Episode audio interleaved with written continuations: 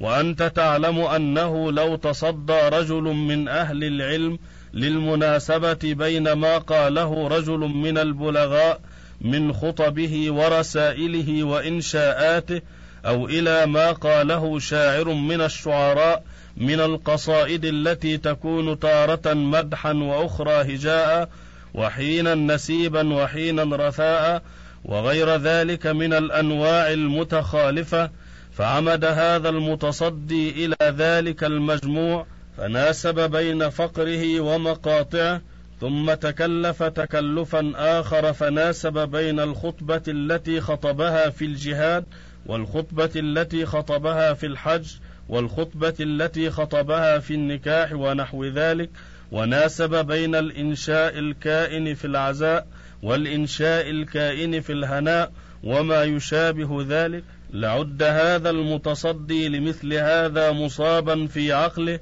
متلاعبا بأوقاته عابثا بعمره الذي هو رأس ماله وإذا كان مثل هذا بهذه المنزلة وهو ركوب الأحموقة في كلام البشر فكيف نراه يكون في كلام الله سبحانه الذي أعجزت بلاغته بلغاء العرب وأبكمت فصاحته فصحاء عدنان وقحطان وقد علم كل مقصر وكامل أن الله سبحانه وصف هذا القرآن بأنه عربي وأنزله بلغة العرب وسلك فيه مسالكهم في الكلام وجرى به مجاريهم في الخطاب وقد علمنا أن خطيبهم كان يقوم المقام الواحد فيأتي بفنون متخالفة وطرائق متباينة فضلا عن المقامين فضلا عن المقامات فضلا عن جميع ما قاله ما دام حيا.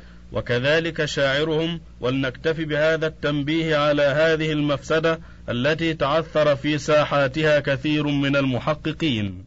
قوله يا بني إسرائيل اتفق المفسرون على أن إسرائيل هو يعقوب بن إسحاق ابن إبراهيم عليهم السلام ومعناه عبد الله لأن إسر في لغتهم هو العبد. وإيل هو الله.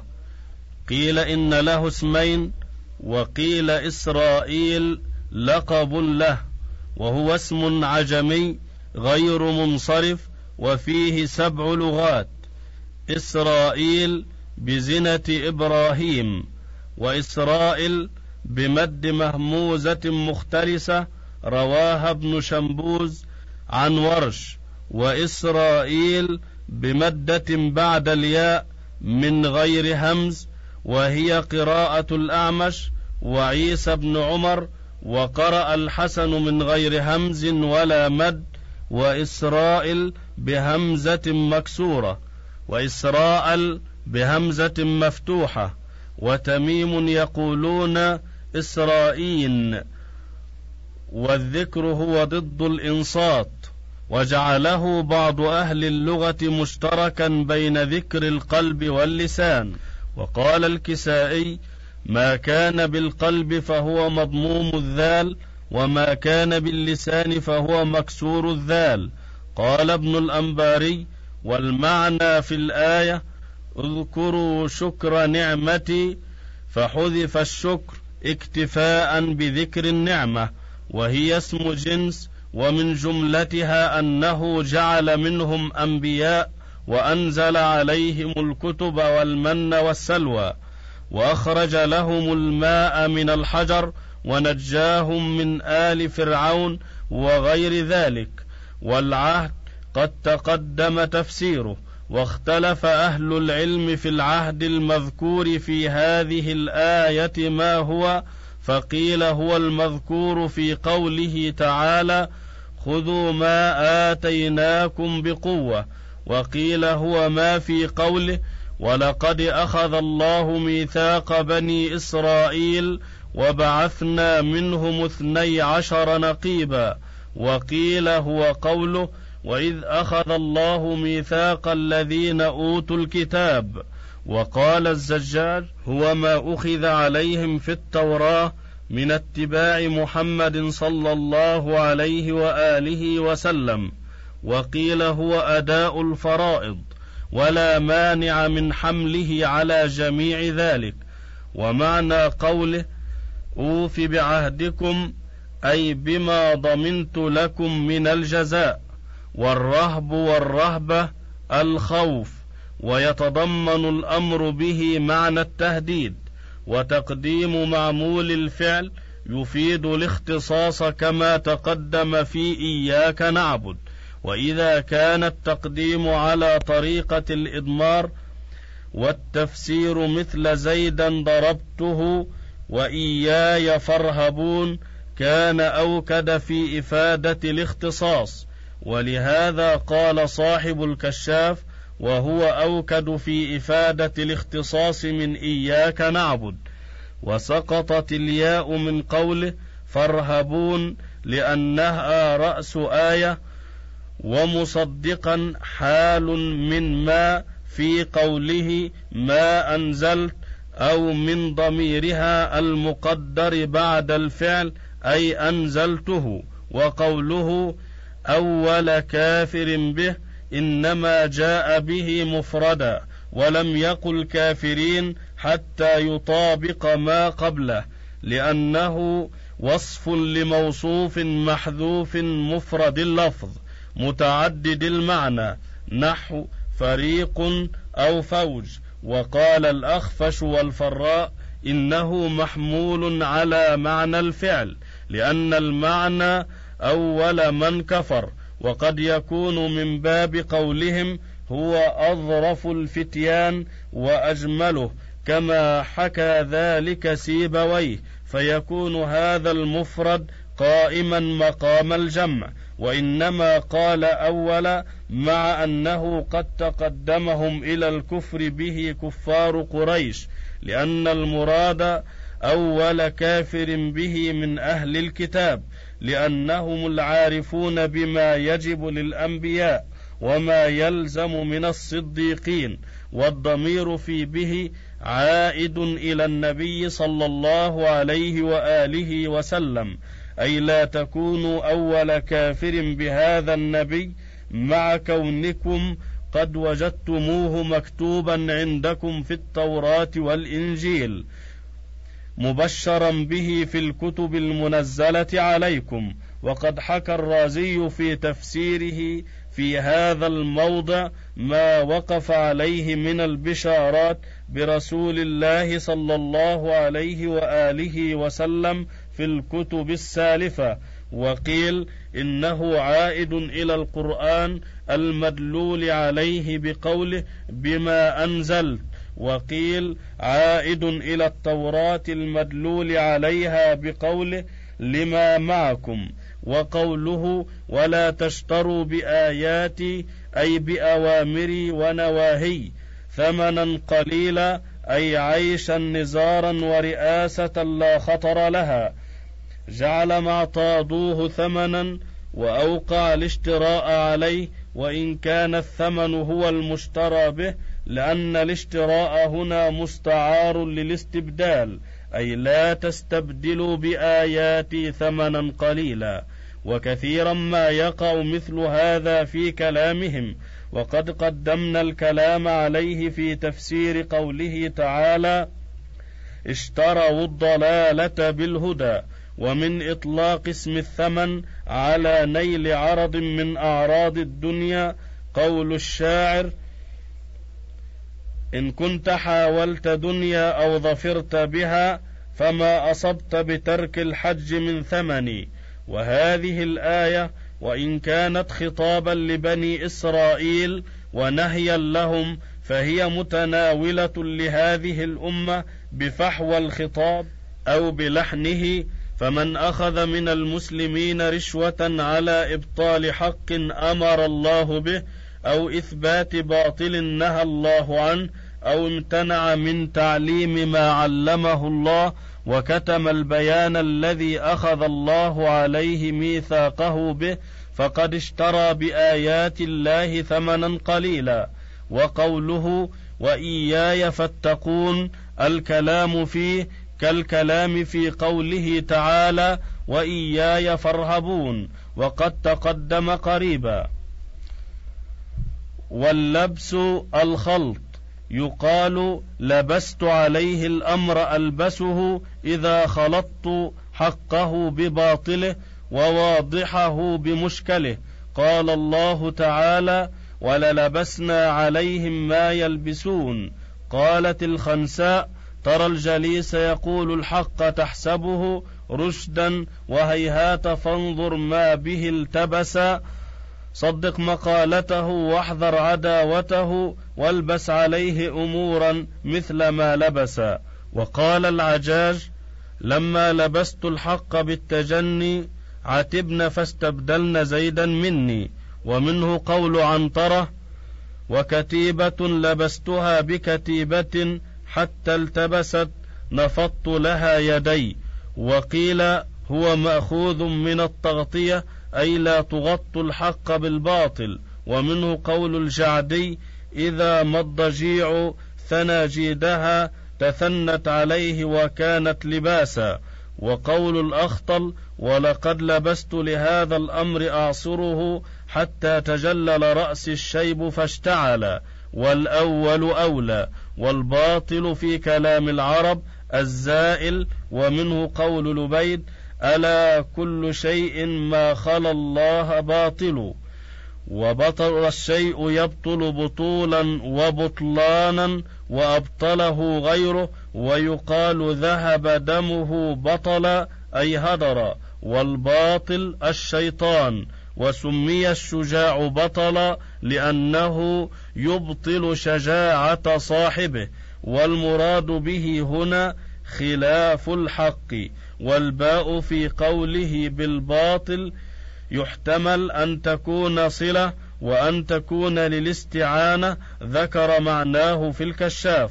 ورجح الرازي في تفسيره الثاني وقوله وتكتم يجوز أن يكون داخلا تحت حكم النهي أو منصوبا بإضمار أن وعلى الأول يكون كل واحد من اللبس والكتم منهيا عنه.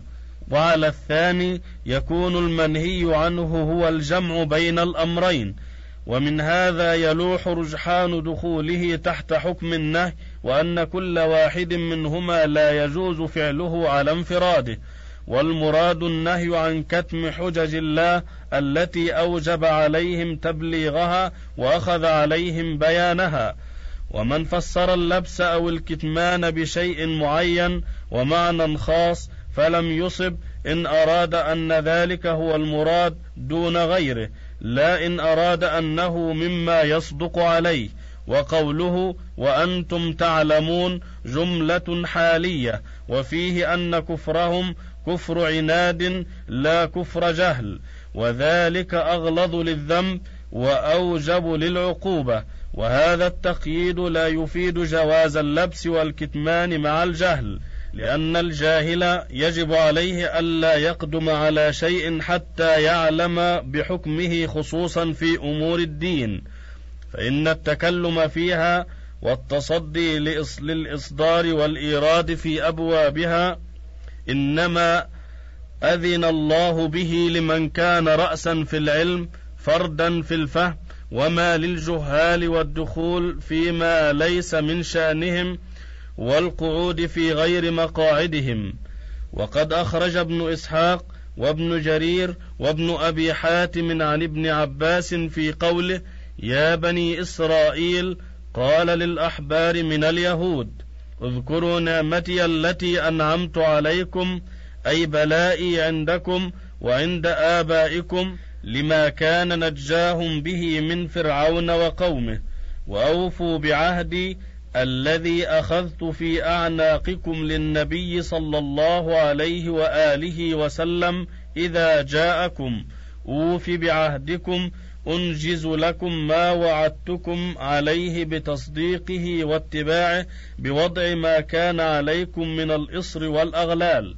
وإياي فارهبون أن أنزل بكم ما أنزلت بمن كان قبلكم من آبائكم من النقمات وآمنوا بما أنزلت مصدقا لما معكم ولا تكونوا أول كافر به وعندكم فيه من العلم ما ليس عند غيركم.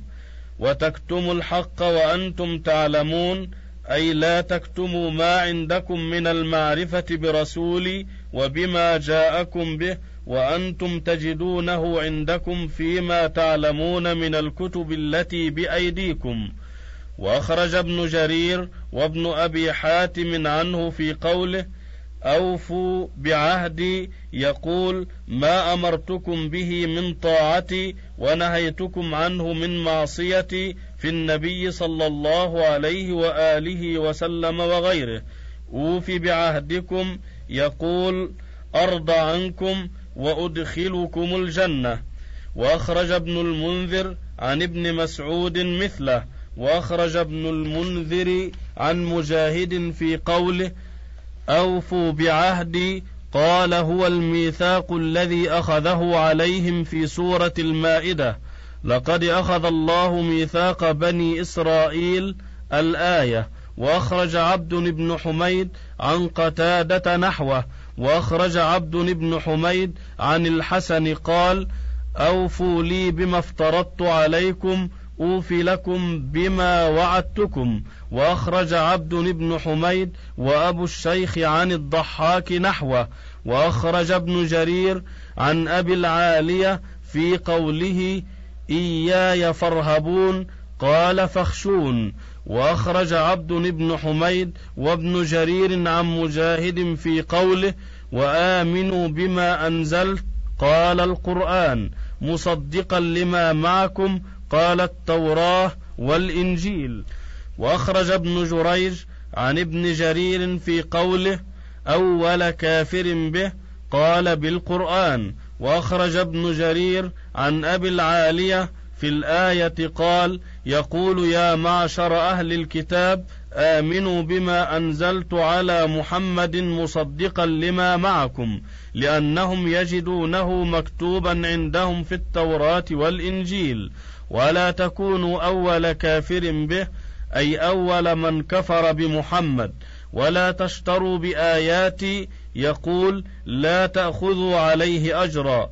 قال وهو مكتوب عندهم في الكتاب الأول. يا ابن آدم علم مجانا كما علمت مجانا. وأخرج أبو الشيخ عنه قال لا تأخذ على ما علمت أجرا. إنما أجر العلماء والحكماء والحلماء على الله. وأخرج ابن جرير عن ابن عباس في قوله ولا تلبسوا الحق بالباطل قال لا تخلطوا الصدق بالكذب وتكتموا الحق. قال لا تكتموا الحق وأنتم قد علمتم أن محمدا رسول الله. وأخرج عبد بن حميد عن قتادة في قوله ولا تلبسوا الآية.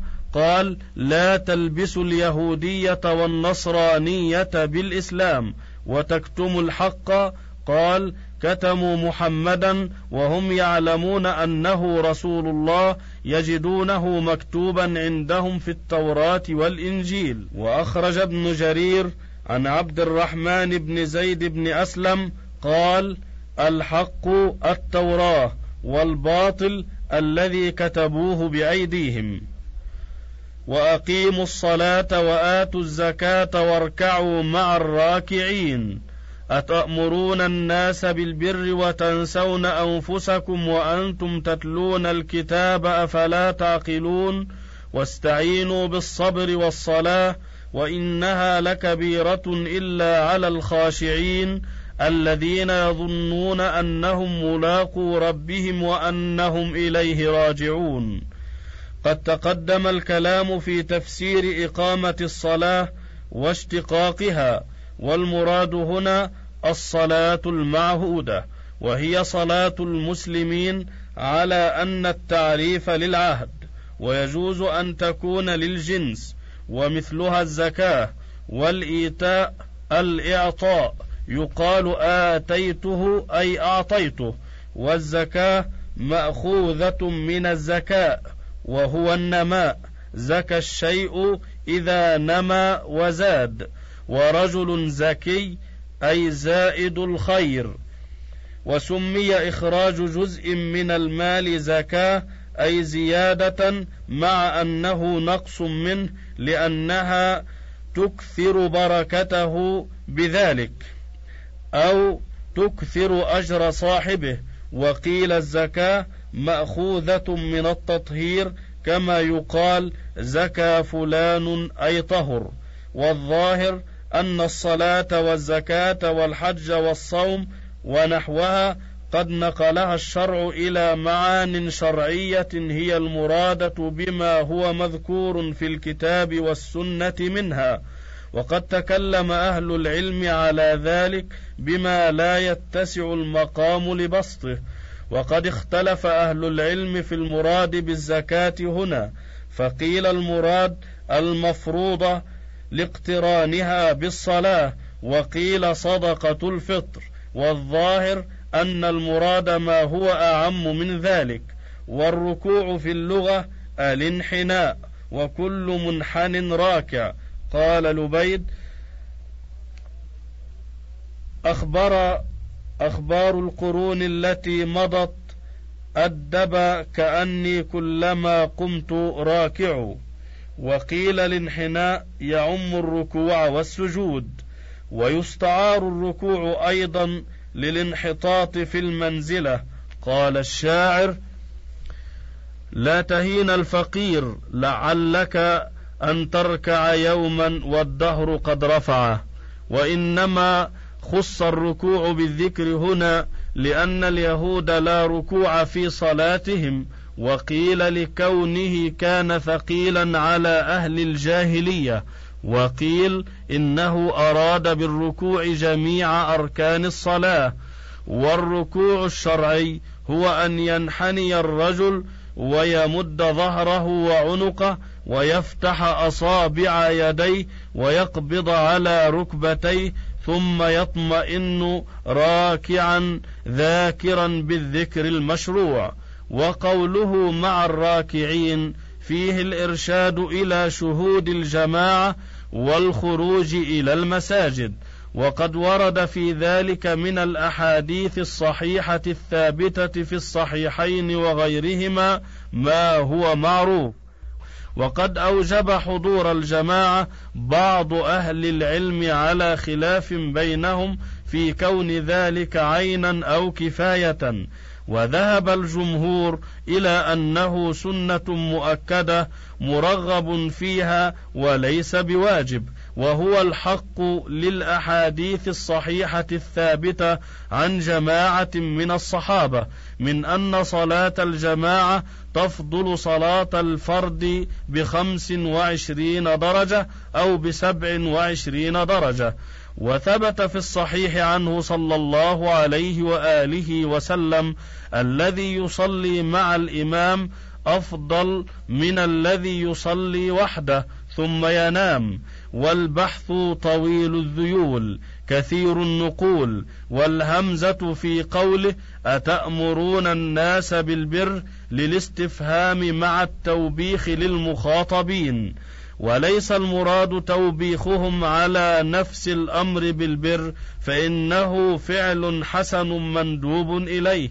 بل بسبب ترك فعل البر المستفاد من قوله وتنسون أنفسكم مع التطهر بتزكية النفس والقيام في مقام دعاة الخلق إلى الحق إيهاما للناس وتلبيسا عليهم كما قال أبو العتاهية وصفت التقى حتى كأنك ذو تقى وريح الخطايا من ثيابك يسطع والبر الطاعة والعمل الصالح والبر سعة الخير والمعروف والبر الصدق والبر ولد الثعلب والبر سوق الغنم ومن إطلاقه على الطاعة قول الشاعر اللهم رب إن يكونوا دونك يبرك الناس ويفجرونك اي يطيعونك ويعصونك والنسيان بكسر النون هو هنا بمعنى الترك أي وتتركون أنفسكم وفي الأصل خلاف الذكر والحفظ. أي زوال الصورة التي كانت محفوظة عن المدركة والحافظة والنفس الروح ومنه قوله تعالى الله يتوفى الأنفس حين موتها يريد الأرواح. وقال أبو خراش نجا سالم والنفس منه بشدقه والنفس أيضا الدم. ومنه قولهم سالت نفسه. قال الشاعر تسيل على حد السيوف نفوسنا وليس على غير الضبات تسيل. والنفس الجسد. ومنه نبئت أن بني سحيم أدخلوا أبياتهم تأمور نفس المنذر والتأمور البدن. وقوله وأنتم تتلون الكتاب جملة حالية مشتملة على أعظم تقريع وأشد توبيخ وأبلغ تبكيت. أي كيف تتركون البر الذي تأمرون الناس به وأنتم من أهل العلم العارفين بقبح هذا الفعل وشدة الوعيد عليه كما ترونه في الكتاب الذي تتلونه والآيات التي تقرؤونها من التوراة والتلاوة القراءة وهي المراد هنا وأصلها الاتباع. يقال تلوته إذا تبعته وسمي القارئ تاليا والقراءة تلاوة لأنه يتبع بعض الكلام ببعض على النسق الذي هو عليه. وقوله أفلا تعقلون استفهام للإنكار عليهم والتقريع لهم وهو أشد من الأول وأشد وأشد. ما قرع الله في هذا الموضع من يأمر بالخير ولا يفعله من العلماء الذين هم غير عاملين بالعلم فاستنكر عليهم اولا أمرهم للناس بالبر مع نسيان أنفسهم في ذلك الأمر الذي قاموا به في المجامع ونادوا به في المجالس إيهاما للناس بأنهم مبلغون عن الله ما تحملوه من حججه ومبينون لعباده ما أمرهم ببيانه وموصلون إلى خلقه ما استودعهم وأتمنهم عليه وهم أترك الناس لذلك وأبعدهم من نفعه وأزهدهم فيه.